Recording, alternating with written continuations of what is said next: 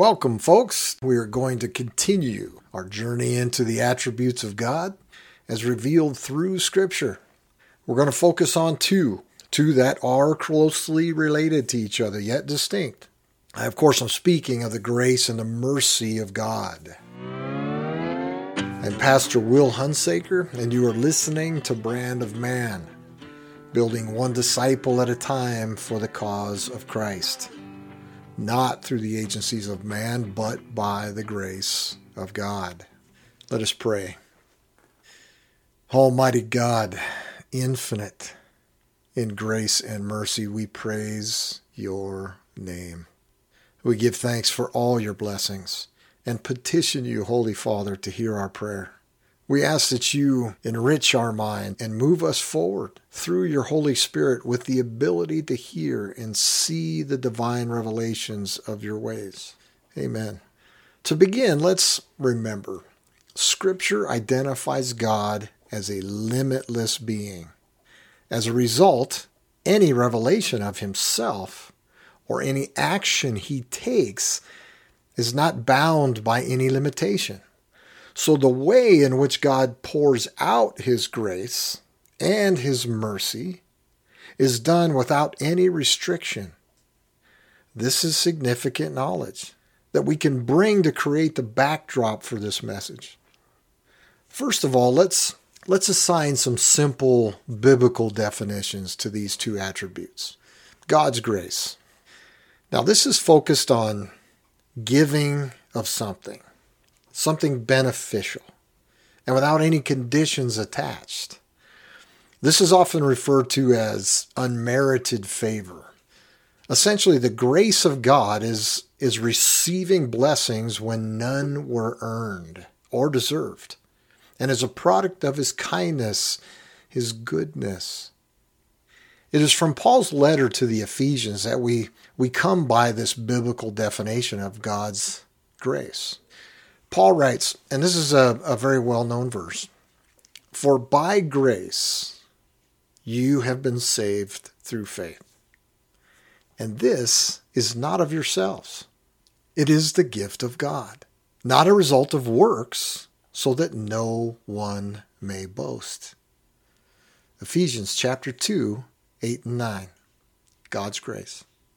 Now, God's mercy is similar, yet a little different, as it focuses not on the giving of something, but on the withholding of something, such as God's judgment. So where grace is receiving something undeserved, mercy is not receiving something which is deserved. The biblical understanding here, of course, is God withholding punishment for sin. He shows his mercy. Psalm seventy-nine supports this definition of God's mercy with a prayer for his help.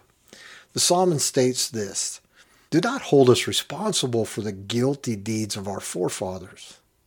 Let your compassion come quickly to meet us, for we have become very low. Help us, God of our salvation, for the glory of your name, and save us and forgive us our sins for the sake of your name." Psalm seventy-nine. Verses eight and nine. So there you have a, a couple basic biblical definitions of these two attributes of God, his grace and his mercy. Both of these attributes are, of course, limitless, and both are voluntary, which is a significant point to make here, because nothing compels God to provide his grace or his mercy. He does so at his own pleasure, and through his infinite goodness. Now, how about we drill down a little further on each of these attributes? Let's, let's take our message below the surface. So as to God's grace, the Bible actually refers to two types, common grace and special grace, and not by name, but by implication. They both are implied. When I use the term common grace, I, I use it to imply that God's grace is provided to both believers and unbelievers alike. In other words, it, it is common to all of creation. A typical example of this would be sunlight. God provides this to mankind as a necessary component of life, and he does so without any condition.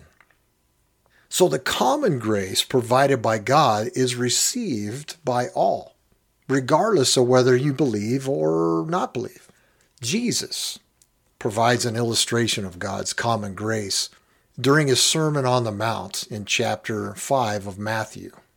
By the way, this is by far the greatest evangelical sermon ever given. Jesus does so during his teaching on how to love both your neighbor and your enemies.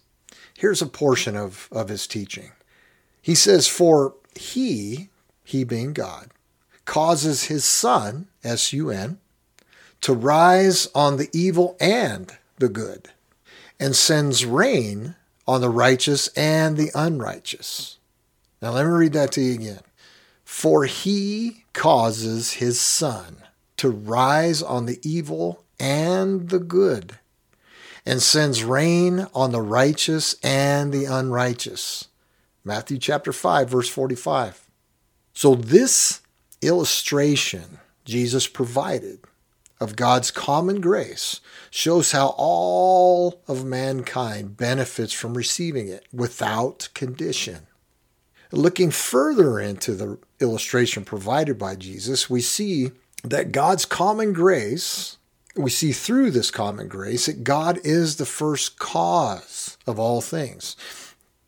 Jesus states, "For he causes his sun to rise on the evil and the good." He causes his sun to rise on the evil and the good. God is the first cause. We also read that God is the sustainer of all things, that Jesus emphasized, and he sends rain on the righteous and the unrighteous. Send it on both. The rain, of course, is the life-sustaining element provided by God. Looking at contemporary times, one would have to notice that achievements in modern medicine alone have extended the average life expectancy of humans. This blessing is received equally by believers and unbelievers alike. God's common grace. However, common grace does not only show up in physical provisions. It also shows up in the character of man, or what we would call morality. Through God's common grace, he, he restrains mankind from absolute depravity. In other words, we're, we're not as corrupt on the whole as we could be. From the time of the fall, man actually inherited a sinful nature that has infiltrated every aspect of our existence. But God, through common grace, has restrained us from all-out ruin through the conscience of man. Now, in my personal opinion, one of the best scriptural examples of this, and there are many, is found in Genesis chapter twenty. Here we read of a king by the name of Abimelech. And for the lack of a better term, he abducts a woman called Sarah, the wife of Abraham. Now, I would encourage you to read these events, but what you will find in Genesis chapter twenty is God's common grace working in the consciousness of Abimelech as to prevent the defiling of Sarah prior to her return to Abraham. You know, even though we see great displays of God's common grace through physical and moral provisions, there really is no greater display of this blessing than in a spiritual provision through the gospel of God. Jesus himself spoke on this very matter. He says this. He says, this is from the book of Matthew. He says, "This gospel of the kingdom shall be preached in the whole world as a testimony to all nations, and then the end will come." Matthew twenty-four fourteen. The words of Christ. The gospel goes out to the whole world and to all nations. Common grace. But we know that not all will accept this blessing of common grace. Not all will accept the gospel. Jesus emphasizes this point as well in his well-known parable of the sower of seeds. Here's a portion of that parable from Luke. Jesus says, "And those beside the road are the ones who have heard. Then the devil comes and takes away the word from their heart, so that they will not believe and be saved." Luke chapter eight, twelve. I would encourage you to read the entire parable. So not all that hear the gospel will accept it, which brings me to the second type of God's grace, his special grace. So special grace, simply put, is the blessing God has provided to those he has chosen to eternal life through his Son. Interestingly, though, this special grace comes through the common grace of the gospel. In other words, the only way, and I emphasize the only way, anyone can respond favorably to the gospel is if God provides them with the ability to do so through his special grace. Now, there are many, many biblical passages supporting the special grace of God, but none better, and I mean none better, than from Jesus himself found in the Gospel according to John. This is a very definitive statement from Jesus. He says this, "No one can come to me unless the Father who sent me draws him, and I will raise him up on the last day." No one, no one can come to me unless the Father who sent me draws him. John chapter six, verse forty-four. It doesn't get more specific than that. Now, the timing and the method of God's calling through special grace will remain a mystery. We just do not know who will be called, when, or how. But we do know that the call through his special grace is the only way to salvation. This eternal special call, it is absolute. "For by grace you have been saved through faith, and this is not of yourselves. It is the gift of God." Ephesians two, verse eight. We are saved by unmerited favor from God, period. For me, this is very comforting, because if you left that action up to me, I would mess it up. Now, it is here, right at this point, that I must address a very specific element of God's special grace, his eternal, internal calling. It is irresistible. Irresistible. Now, I would caution you here not to let the term irresistible put you in conflict with free will. The Bible is very specific about the free will of man. Man is free to choose whatever they desire to choose, and free to do whatever they desire to do. The problem man has is not in the choosing. It is in the desire. As a result, the free will of man will never alter or cancel out the will of God, as God is sovereign. So when special grace is given, the person can and oftentimes will resist it. However, God, in his sovereign power, will overcome all resistance at a point of his choosing.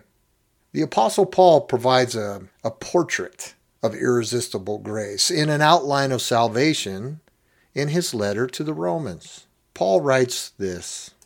He says, "For those whom he foreknew, he also predestined to become conformed to the image of his Son, so that he would be the firstborn among many brothers and sisters. And these whom he predestined, he also called. And these whom he called, he also justified. And these whom he justified, he also glorified." Romans eight, verses twenty-nine and thirty. I would encourage you to read that entire passage for context, and you will see God's special grace. The writing from Paul here is clear. All who receive God's special grace will be saved. The special grace of God cannot be resisted in the end. His will be done. Now to God's mercy. So I stated earlier that God's mercy is similar to God's grace, but a little different. God's grace is the focus on receiving something beneficial, not deserved. God's mercy is focused on withholding something that is not beneficial, which is deserved. A good illustration of mercy can be seen in a in a courtroom scene. So you have a person who commits a crime and is found to be guilty beyond any doubt.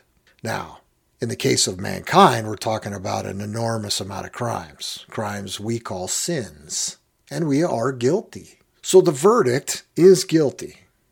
The judge is about to pronounce sentence. He's about to apply a penalty for the crime. But in his loving kindness, he shows mercy. And he does so by withholding part of, if not all, of the penalty. This is God's mercy. God's mercy is a core aspect of the Old Testament teaching. The Old Testament is literally soaked, saturated in the mercy of God. Israel is the shining example of God's mercy in the Old Testament, as they are constantly in opposition to God's will. From the moment they entered a covenant with God to this day, they have been under a continual state of God's rescue, restoration, and redemption through his mercies. The very lid, now I mean the very lid, the gold slab that sat atop the Ark of the Covenant, which held the Ten Commandments God gave to Israel and was housed in the Holy of Holies of the tabernacle, is actually called the mercy seat. It is the very place where each year the entire nation of Israel gathers to seek God's mercy on the Day of Atonement. The prophet Isaiah spoke with very deep and enduring emotion on the mercies of God. He said this, "I will make mention of the mercies of the Lord and the praises of the Lord according to all that the Lord has granted us and the great goodness toward the house of Israel, which he has granted them according to his compassion and according to the abundance of his mercies." Isaiah sixty-three, verse seven. Now, of course, the mercy of God has no greater example than through the work of Christ. From Paul's letter to Titus, he writes this, "He saved us, not on the basis of deeds which we did in righteousness, but in accordance with his mercy, by the washing of regeneration and the renewing by the Holy Spirit, whom he richly poured out upon us through Jesus Christ our Savior." Titus chapter three, verses five and six. It's hard to find, you can't find, a better example of God's mercy than the atoning work of Jesus Christ. The sacrificial death of Jesus Christ illustrates in the most absolute of terms the divine, loving kindness of God and his infinite show of mercy in the forgiveness of sin. My dear friends and brothers and sisters in Christ, the grace and mercy of God are glowing attributes of his nature and testimonies of his goodness. Through God's grace, we are provided the knowledge that nothing positive comes to us without him first giving it. God is the first cause of all things and the sustainer of all things.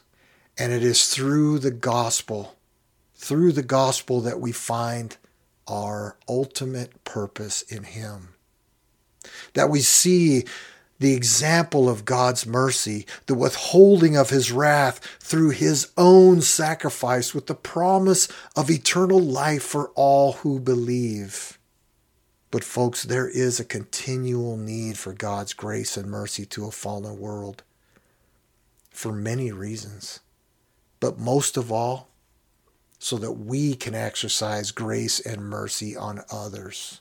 We must pray each and every day the gospel, to acknowledge his sovereign might and to ask forgiveness for our sinful nature and to give thanks for the exceedingly abundant mercies of God through the atonement of his Son. It is our ultimate purpose, ultimate purpose, to give glory to God alone for his grace and mercy. Thank you for listening. And may the Lord bless you and keep you. And may the Lord make his face shine on you and be gracious to you. And may the Lord lift up his countenance on you and give you peace. Amen. If you've enjoyed listening to this episode of Brand of Man and would like to continue listening, please subscribe, so you'll never miss an episode, as we will proclaim the grace and mercy of God in all things and continue to bring you biblical truths each and every week. God bless you all. Next week on Brand of Man, we will discuss yet again another significant attribute of God, known as the love of God.